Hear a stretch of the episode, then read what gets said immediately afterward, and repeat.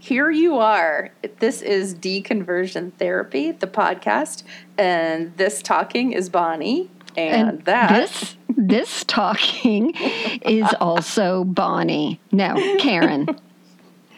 this talking. I don't think our voices sound the same, although I think someone has mentioned that before, like they can't tell us apart. I don't think we sound the same. no, and maybe sometimes I mimic your voice because I do that. Right. Uh, well, you copy everything about me. That's right. um, so let me let me just randomly tell you what I'm a bit concerned with today. Okay. There. I'm gonna Eve, I'm gonna text this to you so you can see what I'm talking about. And do you follow Shithead Steve on Instagram? Yes. Yes. Do you read it religiously like I do? Probably a little bit, but I definitely Okay. know that I have stolen some of the memes and reposted on our on ours. I just sent this to you. It, is this real?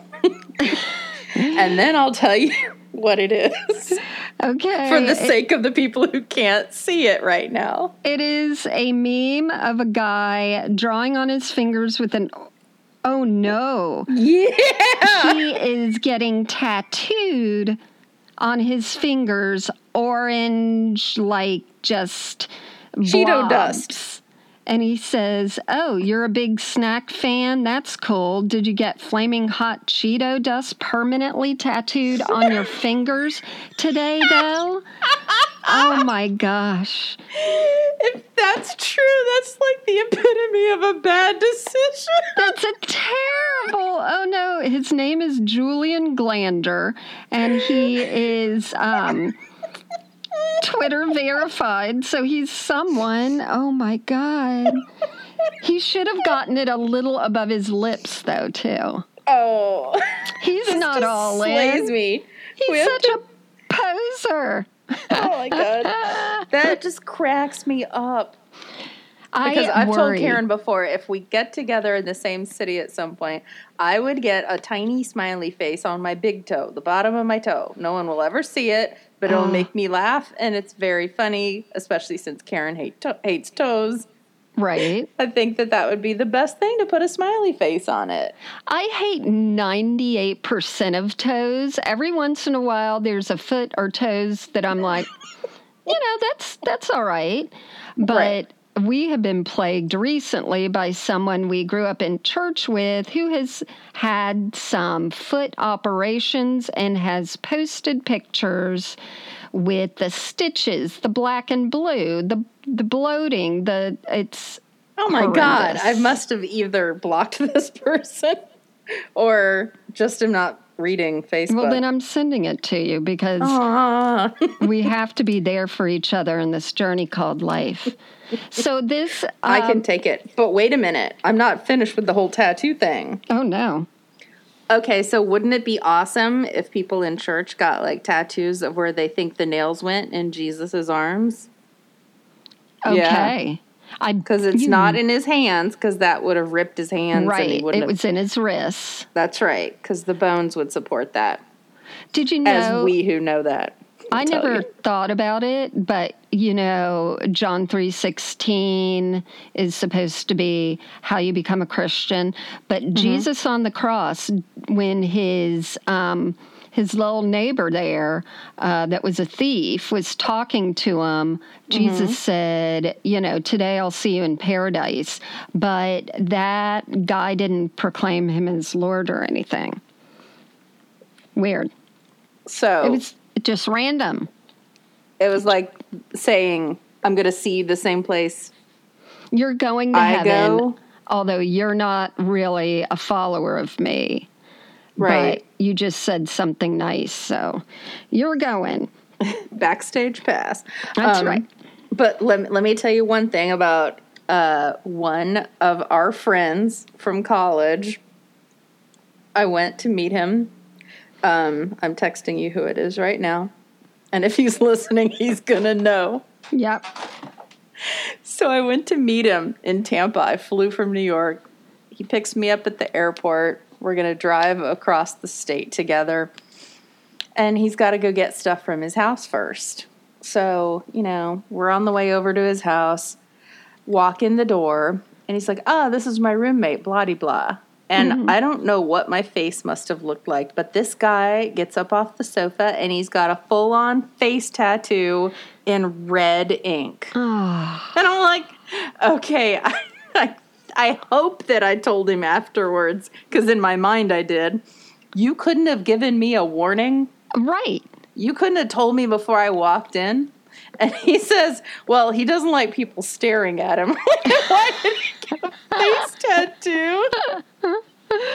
he said he said the color of the ink is called menstrual red. No way. Oh, that's so gross. Oh my God. What was it of? Was it like words or? You know, I'm sure after I looked and then went like, oh, fiddly dee, and looked looked away and pretended to do something. Oh, oh, that was so awkward. Okay, so we need to find out what it was of. I think uh, uh, there are one or two people with face tattoos that I'm like, okay, they have a job where this is working for them. And, you know, bless What them, job that's is that? tattoo artist. Oh well, yeah. but um, yeah, I just think, yikes. You know, my favorite is um, this man and his son got arrested, and they had mug shots, and the old man had "Get Her Done" on his forehead. I'll put that. I'll put that on our Twitter, Facebook, uh, doodly do. Okay. So, So what are we doing? We're I don't know, getting face tattoos. Um, this month we is January. We're at the end of January, and Bonnie and I are doing podcasting stuff because you're going to be getting these new episodes in February, and we Back, also backstage stuff or behind the scenes stuff. Mhm. Stuff you're not privy to, so keep your beaks out of it. We did start a Patreon campaign. You can go to patreon.com slash deconversion. We really appreciate the people who are already supporting us, and we just, uh, we're And totally, we've sent them notes to say thank you. yeah. With Thank stamps. you for doing that because I'm not organized like that. You would And never. it's not some kind of like horseshit cop out. Yeah, let's send a an email no, no. and send the same message to everybody. We do it all the way. And Yeah. we would love it if you gave Bonnie carpal tunnel by supporting us. You can just do the price of a nice coffee at Starbucks a month. You can do more than that. And it comes with all these perks, including some behind the scenes recordings and special things like that. So, Yeah, and like you can choose what we talk about. So, you know, if right. you want to talk more about communion wafers, that's your choice. We will research the hell out of it. We will give you a, a whole segment that we'll do on whatever you choose. Hey, if I supported it, I could talk about something Karen doesn't want to talk about. Ha ha! Loophole. Great. If you send us toes, I'll do it. I I can handle it because I love our listeners more than you. So it'll That's just That's an awful thing to say. Make her cry, people, please. Okay, so we're at this moment in time when you and I are recording this. There is the record? new coronavirus, coronavirus. I don't know. And I don't even really know what it does except kill people. And it reminds me of all the scary things where I think we're all going to die of SARS or Ebola. And Yep. then hopefully nothing happens. So I decided to do the worst thing ever and put the coronavirus into Twitter just to see some of the religious stuff that comes up. There are 2 mm-hmm. tweets there that talk of prayer. One is like, pray for these people and let God, you know, help them. And the next one is pray for these people and let Allah help them. And I'm like, we have it, it's coming from all sides. And then there's ah. this guy that wrote, extremely saddened for the casualties caused by this virus in China. Um, because China treated Muslims in a very inhumane manner, and this is one of the torments of God for them. So, the bottom line before we get into an older episode about miracle healers is that every religion, even the ones that you think are bad, have miracles also. And they have beliefs also. And they pray for healing, just like Christians here in America and some of the Western world does. So when we think, okay, they have just these totally different beliefs, no, they're pretty much the same. In fact, so I had this teenager um, tried challenging me on our Instagram and DMs with an idiotic uh, thing. He said, Do you believe in the scientific Im- impossibility that nothing created everything? So I just wrote, Scientific? Yes. Um, and then he said, If I were to show you a book with colored pictures, sentences, page numbers, and I told you it made itself, would you believe me? I'm like, oh shit, this is such a juvenile argument. So, so, an Archie comic. Yeah, yeah. So I just, you know, said, Do you believe in creation and that the world was created in six days? And he basically said, Yes. And I said, Oh, I thought you meant Allah, because you know the Muslim Bible also has creation where God created it in six days. So I love to just sort of do that little stab and jab and just, you know, we have uh, the same mythology was going around, and that's why we have the same stories. But better you than me because the questions that I ask them, they just want to stop talking to me. With me, I'm like, why do you need to know?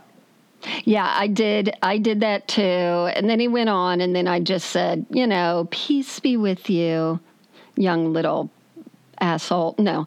Um, but I'm not your mission field, which is a great line from Chrissy Stroop. Yep. Go yep, I remember her. that one. Yeah. So this um, week you get to listen to some things on Benny Hinn, who I love because there's so many gifts about him.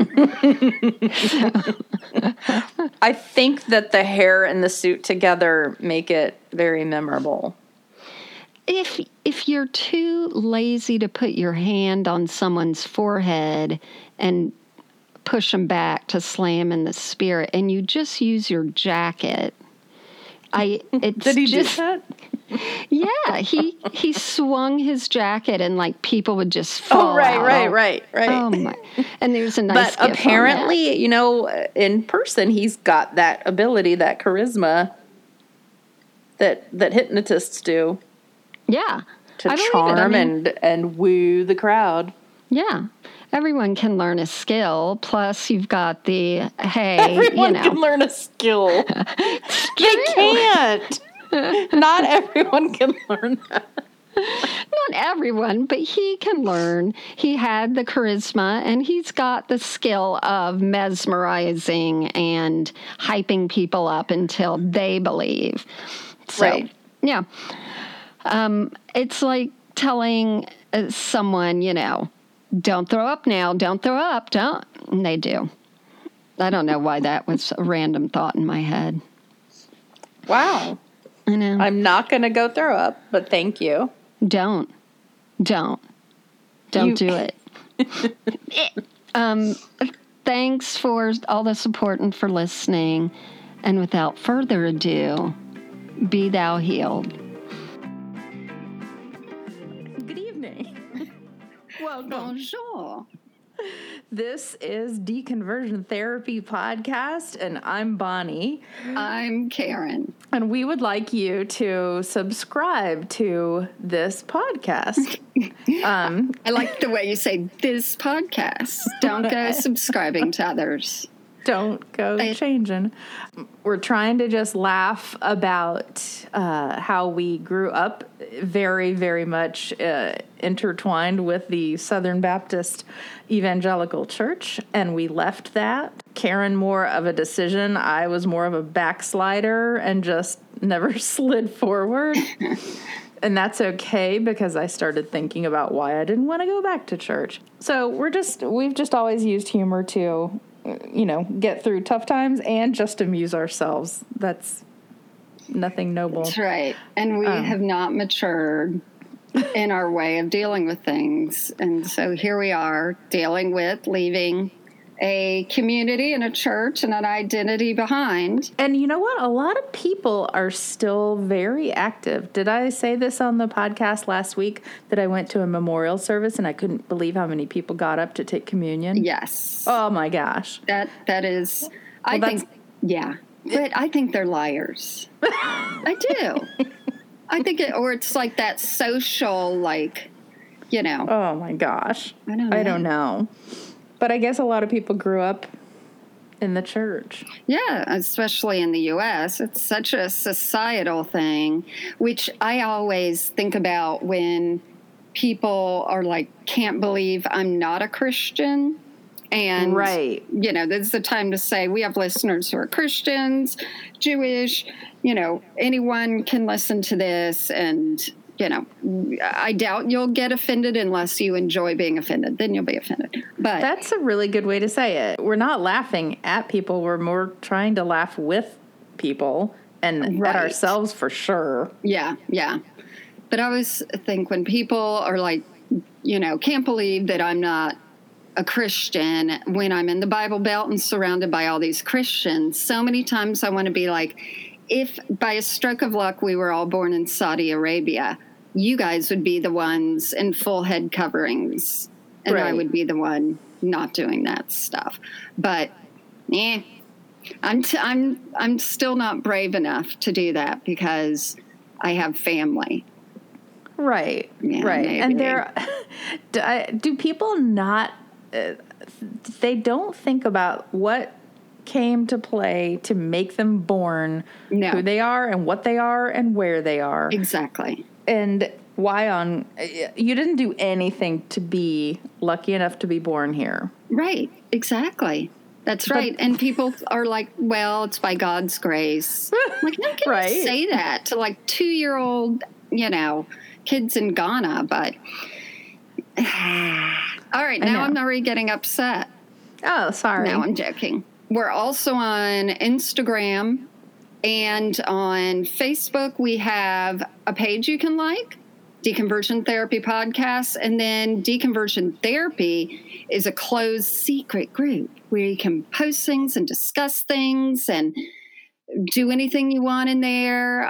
Okay. Well, I want to add for people who listen to the Jim Bakker versus Pat Robertson cook off episode, which I think was just two episodes ago, we talked about all the buckets of goop and gruel that he's that he tries to sell. And then in our facebook group um, there's a woman who runs a a book press. And one of the writers she works with josiah hesse wrote something, I think it was for Vice, and it was about watching Jim Bakker infomercials. Or no, watching the Jim Bakker show, I think, for like 24 hours and everything oh he learned. And pretty much it was torture because they just kept selling the whole idea of the buckets and how you could, you know, how so, the end of the world's coming and all that. I, I need some. I need to see some video of what's in the bucket and what you do with it. Uh, I mean, is it gruel? Is it like the way that they give the food to the prisoners on Orange is the New Black? I think some of it's like that, but then some of it, it looks like a, a flimsy burrito like thing. So I don't understand what's happening. And I don't know if I want to, but I was Right. researching. That's right. I was looking it up the other day. You know, he sells a bucket of Fiesta, his Fiesta Pail is Right. called, which is so disgusting. That's got to have a lot of beans in it. Ugh. And he sells it for a hundred dollars. And I saw it. I went like, I wonder where else this is sold. And you can get it on Amazon for mm-hmm. fifty-four dollars. so the article on Vice by Josiah Hesse is called "I spent 24 hours watching Christian infomercials." Oh god. and it's just funny and he he talks about um, the tasty pantry deluxe food buckets and how you're guaranteed to get over 10,000 servings of pizza, mac and cheese, and chocolate pudding while you wait out the apocalypse. Deluxe and bucket just shouldn't All be in the same So sentence as food. I know. Okay, so this week we've decided to do healers. I'm going to be doing Kathryn Kuhlman, and you're doing. Benny Hill. Always funny. His name's Benny Hinn. That's right. But when I first said it to her, yeah. But when you ended up looking him up, because you're not as familiar with that whole side of Christianity like I am, did you recognize him though?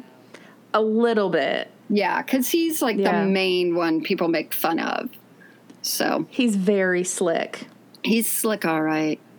But I really didn't think when I looked him up at first, I was like, "Oh gosh, this there's not that much funny going on here." And so then I was like, "Well, I'll just trick Karen and look up Benny Hill and see what's happening with Benny Hill." So I read his history, and then apparently Jane Leeves, who was Daphne on Frasier, she was on the Benny Hill show. That sounds. no, it does not sound familiar. Really? There, He yep, would have so been there's like a baby. Well, Frasier was on a while ago. Yeah, true. Um, and uh, but there she is in her bra, you know. Uh, yep. And there's Benny Hill just being a dirty old perv. Right, right. yep. Same with Benny Hinn. No. okay, so I'll start. I'm going to do Kathryn Kuhlman, and she was way back in the day. She was born in 1907. And Really? She, Wow. I know. She um, was born in some small town in Missouri, I think, and uh, ended up, I think, like her older sister and brother in law were traveling preachers. She decided to go with them. So she didn't even finish high school. And then she went out on her own doing like tent preaching and then slowly like tent healings and things like that. She became very popular and ended up between the 40s and the 70s going around the country. And she ended up having her own TV program in the 60s. That's crazy. Uh, I called know. I Believe in Miracles. So she was really one of the few, no, first, like televangelists. And she was a lady. She was a lady. So it was craziness. But what's even crazier than being a lady televangelist is that she was a divorcee. So Wow. she ended up marrying another minister guy. But the whole thing was a little suspect because he left his wife for her. And she Oh. didn't want to believe that. She didn't know that. She just thought they Uh-huh. got divorced, that the wife left him.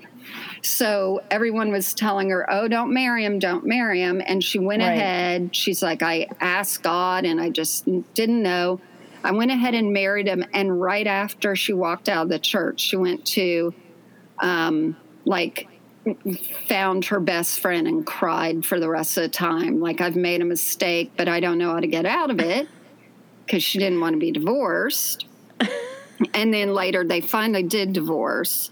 Um, and so that made it even worse for her. She reminds me of a woman, a character actress who would show up on like Bewitched. And she'd wear a long, flowy gown, jewelry. She had her hair, you know, in tight curls, red hair. She was tall. she had um, a huge, like, mouth and smile. And she would talk like these. Oh. And I believe in miracles.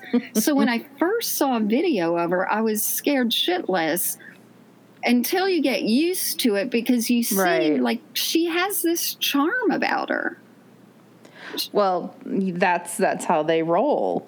That's why they are in the position that they are. Right. And she always would say, I'm not. I'm not a faith healer. I hate being called a faith healer. God I- is. That's it. I don't do anything. And so I read a few things where these Christians would be like, I was skeptical, but what person ever says it's not me, it's God? And I'm like, everyone who wants you to believe them. Um, but she, yeah, would have this beautiful flowing dress, and she became such a phenomenon that she was on Johnny Carson show. She was referred to on um, Mary Tyler Moore show, and what was her name? Ruth Buzzi, like, did a comic skit of her on whatever show that was. Uh, Laughing. Yep. Yeah, I can see that. Yeah, So my grandmother used to tell me, "Cut those bangs. You look like Ruth Buzzi." I'm like, "Wait a minute. That's that's a good thing." Right. I like her. Ruth Buzzi. Um, but she was just this cultural phenomenon and a lot of the articles i read on her actually came from like people magazine because she would be in there they'd do articles about her right. I can see her being in Parade magazine, even the newspaper yeah, insert. But uh, I just Googled pictures of her, and all of these pictures, she's got the same kind of long gown on with the wide bell bottom sleeves. bell bottom sleeves, you know, like a flower around the neck type thing, fabric flower. And supposedly all her she liked the finest things. Dresses, all her jewelry was real. She didn't have a big bank account or no, let me say she didn't have a large salary. But she had Yeah. a foundation that people would pay into and she did a lot of good with the foundation like opened up schools and different things in other parts of the world but she was later sued for like skimming part from the foundation and using it for herself and you know the usual um, They they just can't keep their hands off of that money. it's right there. It's right there. So she's got this really alluring way of talking to people. She was even at Carnegie Hall, I think, but she would be at somewhere in LA that she would always sell out, and it would be 7,000 people waiting to get in, and another 7,000 were already inside Oh my so gosh. they would and the, she could have them weekly. It didn't matter how long. And they would last anywhere Mm-hmm. from two hours to four or six hours. And she would just start she would come out. She'd had a beautiful smile very engaging. But it was the way that she talked. And i later read that she said she had a southern draw and a stutter so she had trained herself to talk like that because when she did a radio show people couldn't understand her right. and i'm Well, wondering what could be a four-hour show could really have been like three hours if she had just exactly sped it up. and someone is going to any minute say why didn't she heal herself um, So she would say things like, There's someone here who has, you know, cancer. There's, but should we get specific. someone on the third row is dealing with Oh. this and that. Someone there and there is dealing with this or that. Um, oh, I know what I was going to say about her speech habits. I wonder if this was the early beginning of some of the preacheries, the way that they would talk and preach, Mm. because it sounded very affected, but hers, she had a reason behind it. Right. So she would start doing all these healings, and there were doctors who, one doctor who attended quite a few, and he was like an oncologist at John Hopkins, which ain't no, you know, bad show. And he said that what he saw could only be healings. That's because it was a long time ago and they didn't have testing equipment that they had when they tested the people who were in Benny Hinn's audience. I am thinking the same thing. Like there was no internet, there were no good cameras where you could slow things down and look. Did they have MRIs? And I don't know. I tried to look up because it kept talking about. So everything I found was bias, either against mm-hmm. it or for it. Like there was Right. just no good information.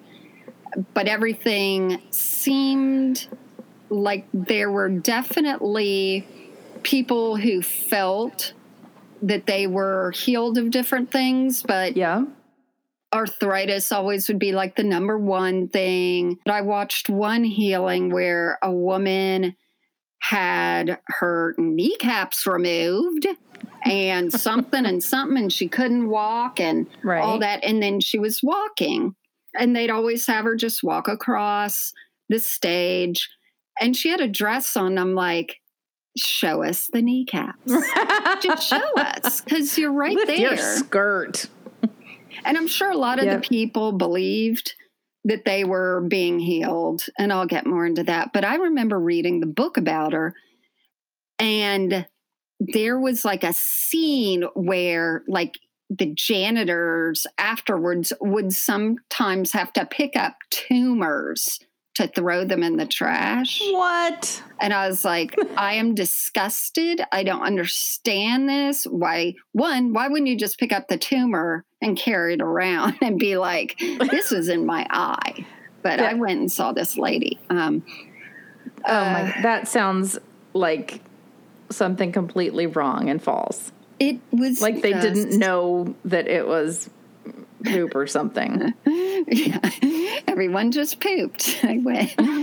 so Well, the shows were very long. It sounded they like were. they didn't want to wait they for the They'd be bathroom. exhausted. But the thing is, they didn't pay off people to do it because right and i and i was doing when i was talk, reading about benny hinn uh, you know they give an explanation for why a lot of these things happened Oh, good. I want to hear Yeah. because I think, you know, my, uh, when I was reading this book, I was totally into just getting into this charismatic that uh, people heal and all this stuff. And I was reading it with amazement, but I was also, it was like so foreign to me. There was a doctor who conducted a case of 23 of the people who had said they gotten cured during a service. And then he had long term follow ups. And he concluded that there were no cures in those cases. One woman who'd said she'd been cured of spinal cancer threw away her brace and ran across the stage at Kuhlman's command, and her spine collapsed the next day, and she died Right. four months later right painfully. But then there would be another doctor who would say, you know, that they saw they had patients and that they were healed. And according to the Kuhlman people, that 2 million people had been touched by their ministry and had said they'd been healed. Now, I don't know how they verified any of those numbers or if Yeah. they did at all. I just thought, okay. why would they verify them why wouldn't you just say what you want to say That's right. So I was reading this book by myself when I was 21, 22, and Bonnie remembers I broke my arm when I was in seventh grade or sixth grade, seventh grade. sixth, maybe. Okay, Yeah. we'll say know. that. So I used to high jump, and I never knew what I was doing. I just flail over that bar. I forgot how you did that. We had high jump. Yes, I even did like one So some ribbons at track meets. It was the sportiest I ever was. And oh my god, high jump. so our PE teacher said, "Oh, why don't you try the scissors kick over?" You know, I don't know. So I did it, and all of a sudden I'm like laughing because I'm like, my arm feels funny. And uh-huh. anyway, I had to have two surgeries, and my arm never straightened out.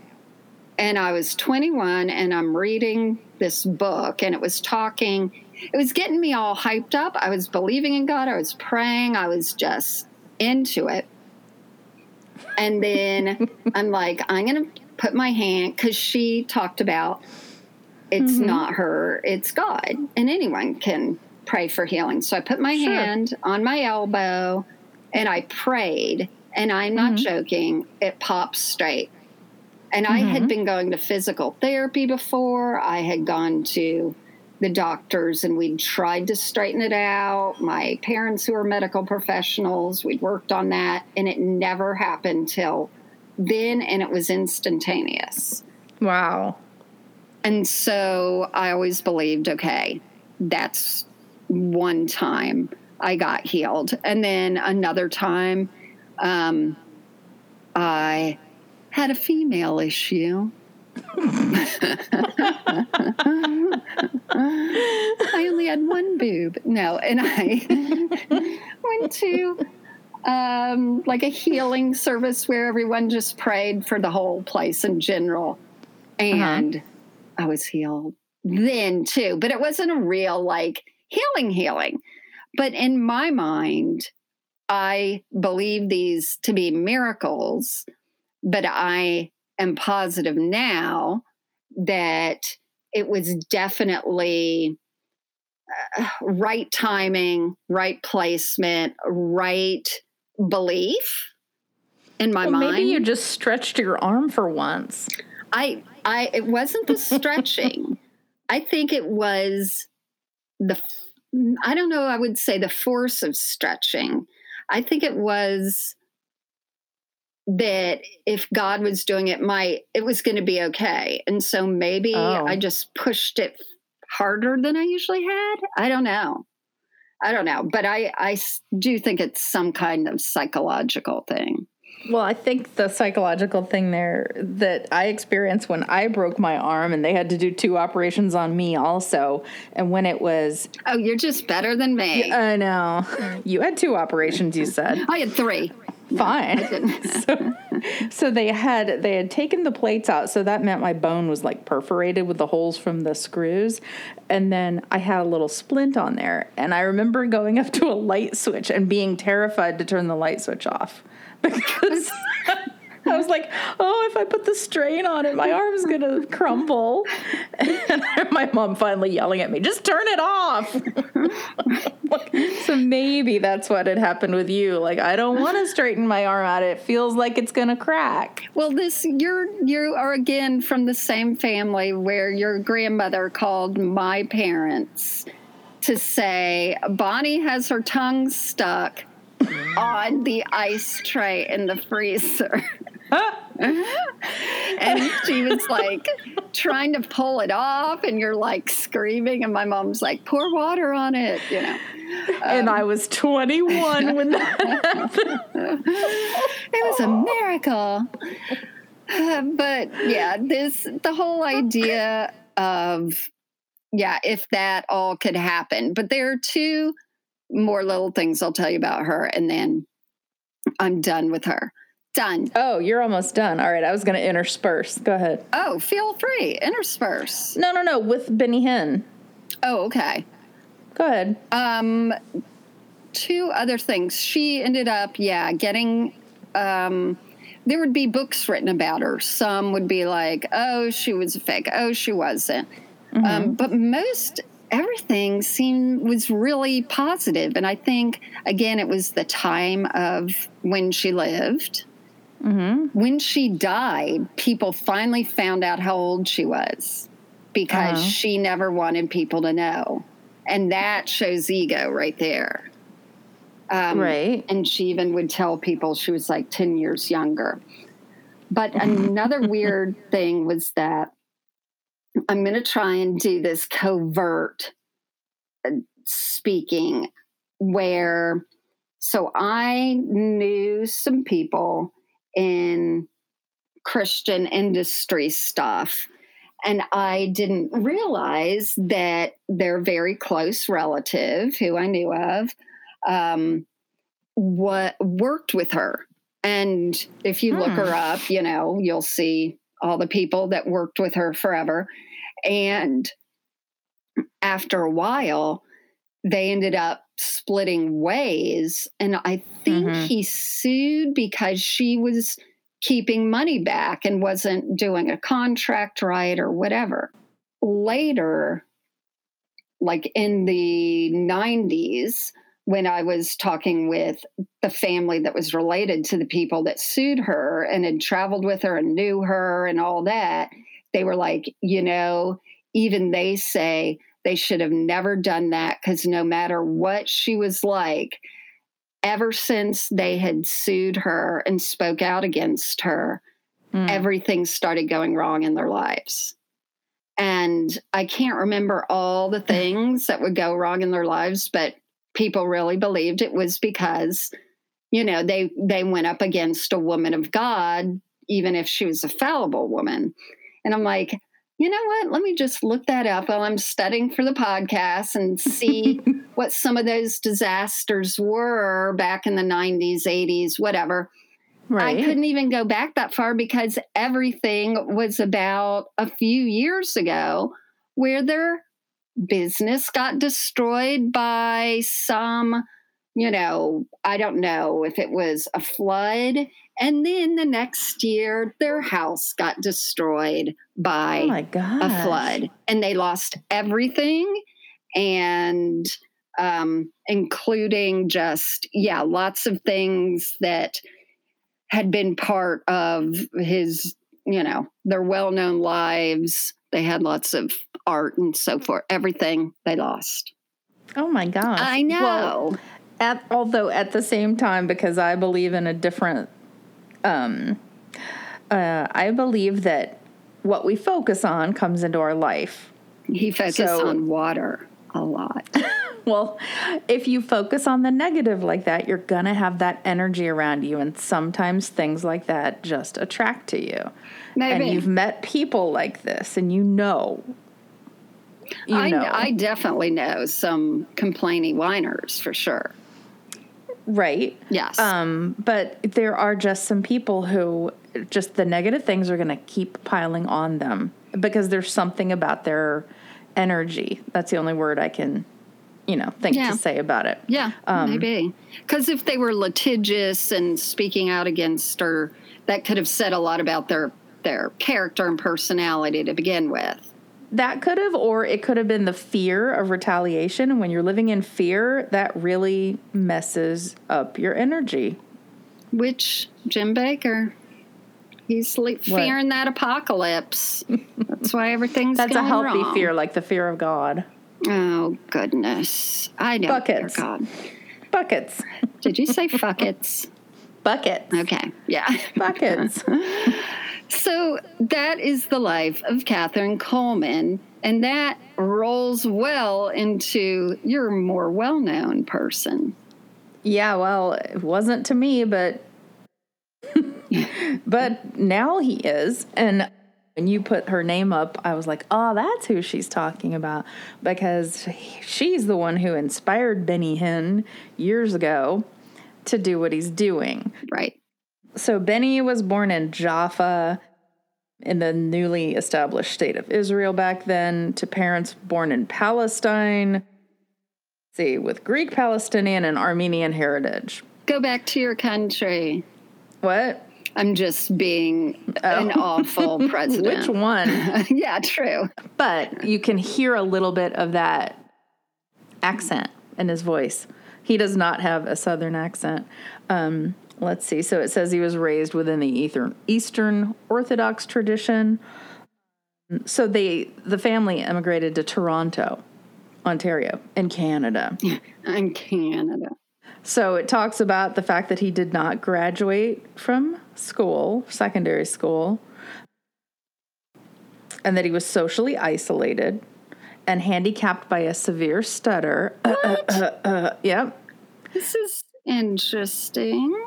Uh, Yep. But uh, he was nonetheless a first class student.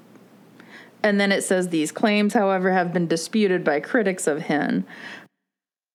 I wonder how much he was pretending to have a stutter because she did. Right, right. And supposedly Moses did too. So I'm wondering if it's this whole like God uses stutters thing. I don't know. Bob Newhart, Oh, that's a stammer. yeah. So uh, he he joined a troop made up of evangelicals, and then that's when in uh, let's see. In December 73, he traveled by charter bus from Toronto to Pittsburgh to attend a miracle service conducted by Kathryn Kuhlman.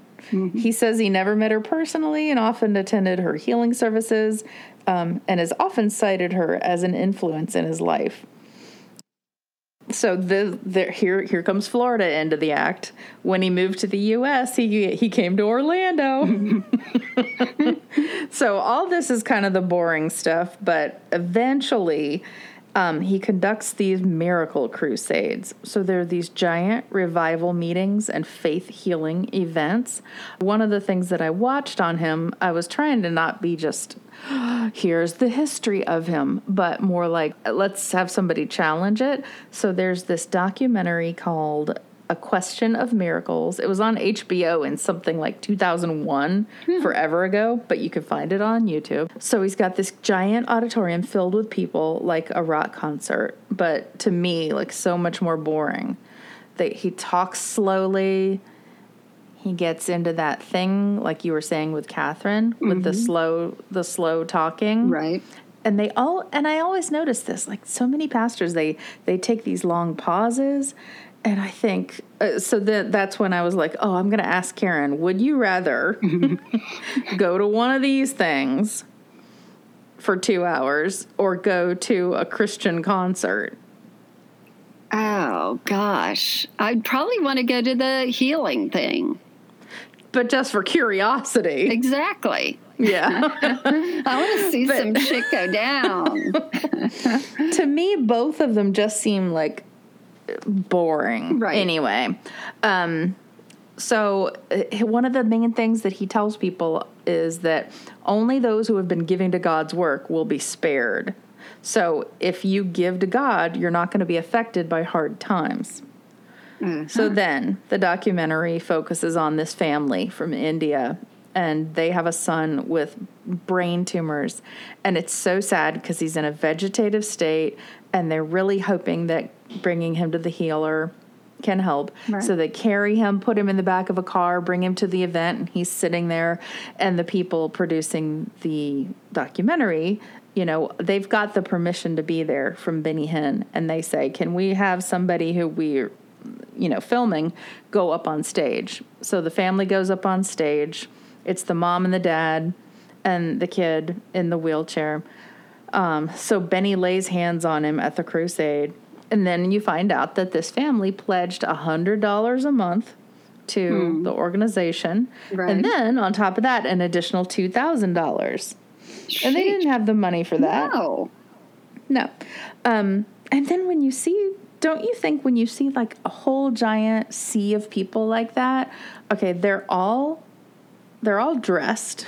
sounds funny, but they're all dressed. They all have haircuts. A lot of them had perms at that time. Mm-hmm. And you realize those are the people we see them every day. You never know who you're seeing at Macy's or wherever. Yeah. Kohl's. Definitely Kohl's for Benny typecasting. Yeah. Um, and those people are all around. So somebody's got to be going to these things. yeah. So back to the the the child. So 7 weeks after the crusade he was dead. Ugh. Um, and then they're interviewing the parents. The first question was, "Has Benny let you down?" No. Mm-hmm. Immediate, no. And then they ask, "Has God let you down?" Then there's a hesitation, and then they start talking about what a challenge things are. I'm like, but immediately they know Benny has not let us down. Right, right. So I don't ah. know if they'd been coached. But then this is the part that I liked. In this documentary, they started discussing the human brain and how, as humans, when we evolved, the frontal lobes in our brains got bigger. And it gave us memory and the ability to see ahead. So it said this this you know documentary commented that we are the only living creatures who can foresee our decay and death Right. and that's kind of creepy to think about Yeah. and so i'm sending you a text right now of what the what was on the screen when it said we're the only living creatures who can foresee our decay and death can you see it Not yet. oh here it comes Okay. And oh my gosh i hope i sent it to the right person oh, oh, there it is. Hold on. okay Oh, gross. It's a it's foot. a foot It's a deformed, disgusting foot. What is no it's a foot where they're burning the body so Oh, oh. So, because we're the only living creatures who can foresee our decay and our death, like my sweet dog sitting over there, she doesn't know what's coming. Um, it said to compensate, the temporal lobes and limbic system were regrouping. So, they were opening this gateway to fantasy and emotion and creativity. And we developed a religious sense to explain to us what happens after we die. right. So, despite all the science and the evidence, millions of people are still turning to religious healings. Yeah.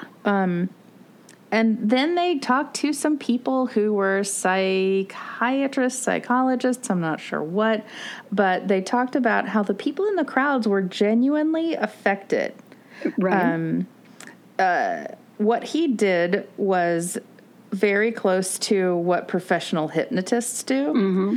And talking slowly, and there was a whole procedure in getting these people prepared to be in a hypnotic state. wow. and um and that's how they were explaining the healing thing where they like one of the things that he said to people was um where's the word substance and he would fling his arm at them and they'd fall down on the stage Right. so that's the old hypnotist trick Yeah. and they would do it to the group have you ever been able to be hypnotized I've never had it attempted on me. i have and it just doesn't work for me Right. and which is upsetting because my mom used it and so did my grandparents to stop smoking but i would love to be susceptible like that to some kind of nice suggestion Well, maybe you're more evolved. Who knows? I well i'm thinking maybe i don't have that you know part of the brain that all of these people well so then they talked about they talked about the characteristics that people like benny hinn and kathryn have um, who can rally crowds yeah. and influence them you know like like hitler they referenced i love that right. so they have similar characteristics, and that the God experience, where you feel like there's a presence and somebody has spoken to you, Right. and you've gotten a message, that is an electrical charge in that temporal lobe that they can recreate in the lab. So they talk about the science of that and how the progression of these things happen in the large group experience. And how you and I yeah. talked about that before, where I had felt that many times. I know, and I just didn't. Except there's there's something that happened like in 2013 where I became obsessed with tennis. Mm-hmm. And it like to me that's the most recent close thing that I can say. Something happened, and I was just entranced, and uh, everything changed. Right. And and I'm so happy about that. But I think that something happened, like with my temporal lobe. It must have been especially, you know, Did you go to a like public, a public tennis viewing? nope. Okay. It was one specific match. I was watching the U.S. Open, and one specific match kind of did it to me. Right. And then I was like, "Well, this this tournament's over. I've got to start playing." and then it becomes you know just it's just being a human Yeah, all of these things that we're doing Yeah. um, so my temporal lobe is just more messed up than other people's but i think it explains why a lot of people are in congregations For sure. Yeah, exactly. And, and they believe their conversions yep. And when they interviewed, oh, what you were saying before with Kathryn, uh, when they interviewed him and said, Do you believe you're healing these people? And he said, No, God's doing it. Right. When he's in an interview, he gives good answers that sound like, Well, I'm kind of doubting it too, and this is what I've come up with. Yeah. So he didn't sound like too much of a, you know, a schlock. no. Now, describe what he looks like so that our viewers here, um, people will go like, "Oh, that guy."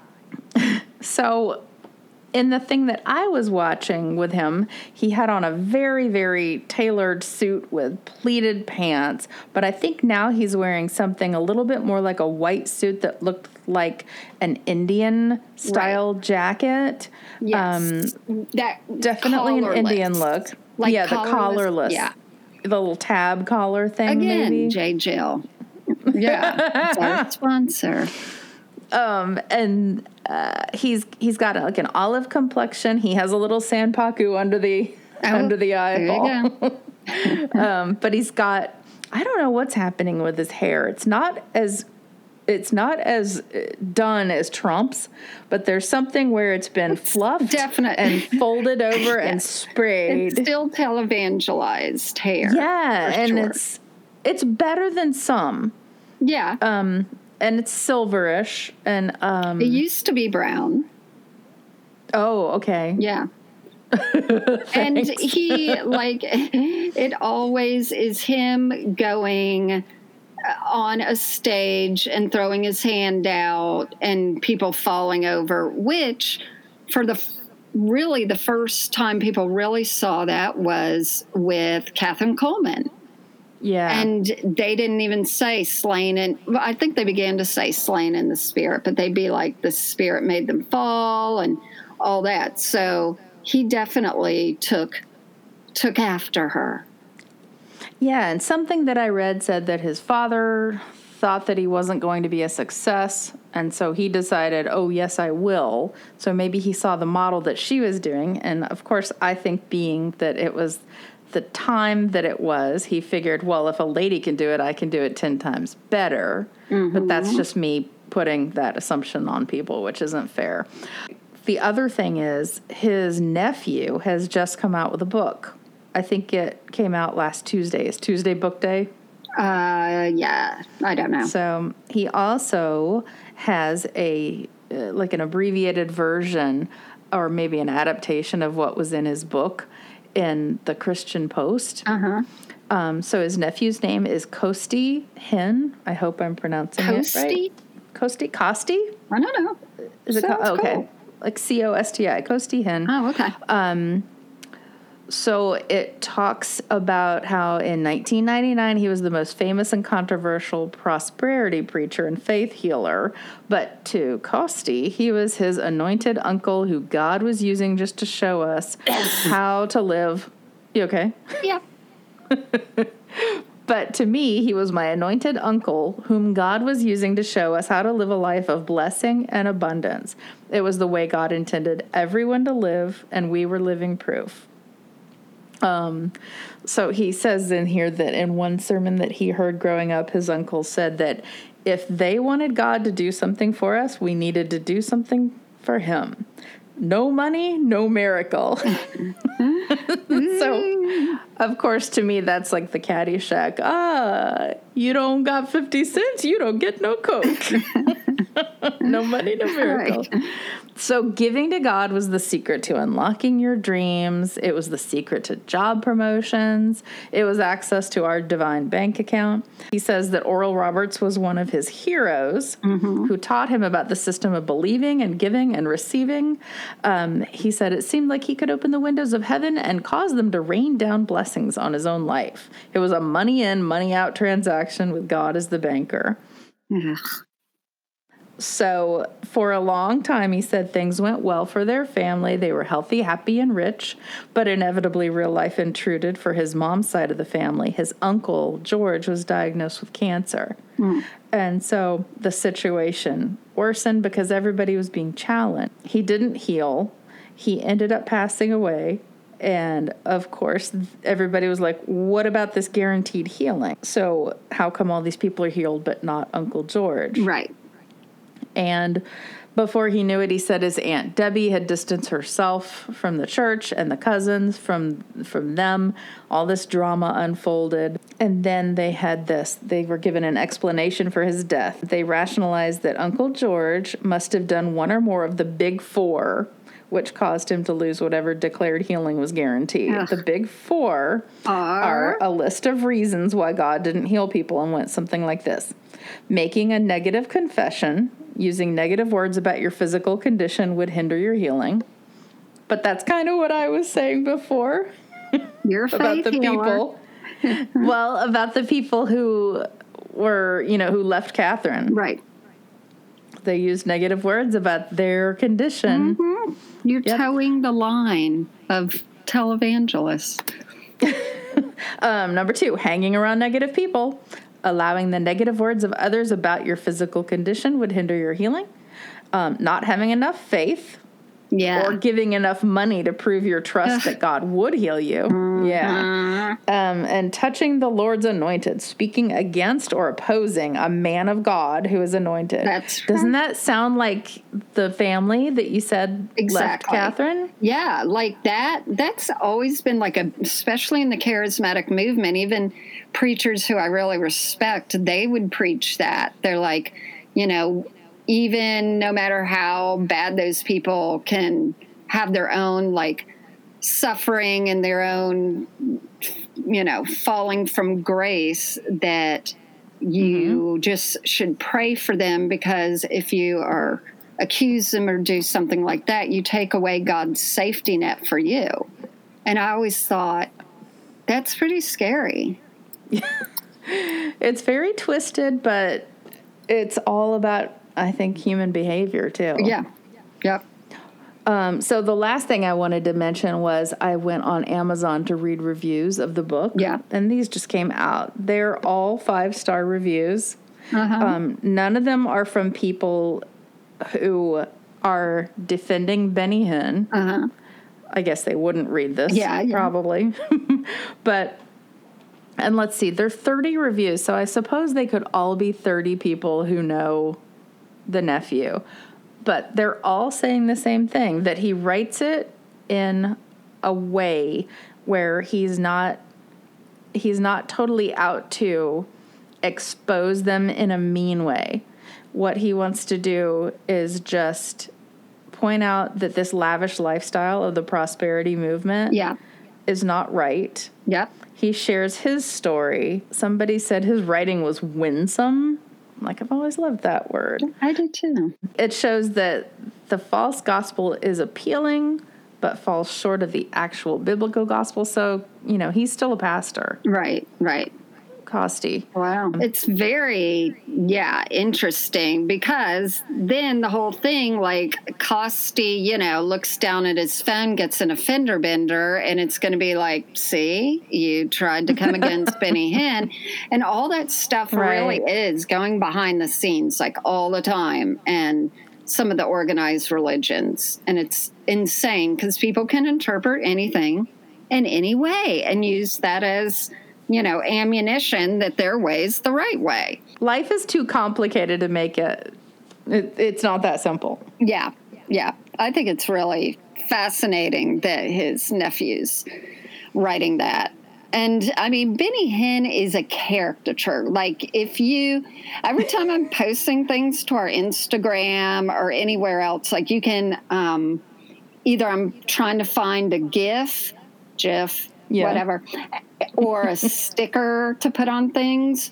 There are certain things that come up like when i put michael cohen there's one of you know plenty of michael cohen plenty of trump. Benny hinn shows up. Really? yeah yeah. Um, especially in in gifts and stuff like that because he's such a he's the stereotypical crazy who Robin- Yeah, this is like who Robin Williams was doing whenever he would do his evangelical character. Uh, yes, absolutely. his faith healer thing. And you think that it's silly, but then you see the real thing. like, and it's just didn't really and he didn't have to add much. No, exactly. It's pretty much. So I don't know if you remember when it was quite a few episodes ago. I'm going to pause and see which one it was. It was unfortunately, I have to say Trump's name again because that's what we were doing the episode, but I'm going to name the episode. We weren't doing it on him. We were doing it on Paula White. Correct. Maybe. yeah. So You can call him L'Orange. 13 and we were Okay. talking about paula white and that's a crazy story itself. He benny hinn was the one that i referred to that all of a sudden he and she were in italy together and the national enquirer took pictures of them holding hands and leaving a hotel together. Hmm. And in like you know they both denied everything Well, sure. and then within like two or three months his wife divorced him and Oh, then right. They divorced, but they've been remarried. they've remarried of course it's good for business paula white kept denying it and then later i think it was benny hinn who said okay you know the truth is i had a transgression but it was only of the mind. And so and he's like but i have to ask Okay. forgiveness because that was bad enough blah blah blah. So there's this whole thing of like okay but you know she keeps saying no and all this but they're like the top you know uh, influential christians and they just oh my god, right right it's so weird. It is so weird, but, but I guess if it, it's like any other industry, you date who you hang around with. yeah that's true. You find attractive. My mom always said if you hang out with a boy long enough you'll find him attractive karen. And that's her way of saying like hang around other people look Wow. somewhere else um, it, That's funny. but I was going to say something about, well, one, all these people had, you know, tons of money. Oh, but both Kathryn Kuhlman and Benny Hinn, well, she would say they didn't finish high school, but um, she would say, I don't. You know, God's using me, a very plain person. And she would tell Right. people, even before she went on stage, if there were pastors that came backstage to see her before she went on, she'd say, Now, what you're going to see, I am the plainest of people. I am just plain, even though she's in like a long evening gown, like she's guest starring on Lawrence Welk show. Yeah, yeah, exactly. And then she would go out there and give her whole like you know i was born in a town of only 1200 i don't have any talents. I'm one of the few people who was born with no talent but god's using me. And it's this whole hmm. like I'm just like you. yes and i'm worse than you and i'm you know mm-hmm. i'm really making you feel close to me but if you read between the lines just like with him it's also a, a i have nothing else i can do if this doesn't work i have no other way to make my money and so i'm going to become really good at this But they have to have some kind of charismatic thing about them. Yes. Like I could not get up there and do it. I can't imagine me getting up there like, oh my God. You guys, can we wrap this up in 15 minutes? And I'd be like, I forgot what I was talking about. All right. So we have um, not become healed, and Benny Hinn is probably on television right now if you switch your channels. And people are falling over, and there are modesty blankets up at front, I bet. Oh, I didn't notice that. There's a lot to unpack. I know.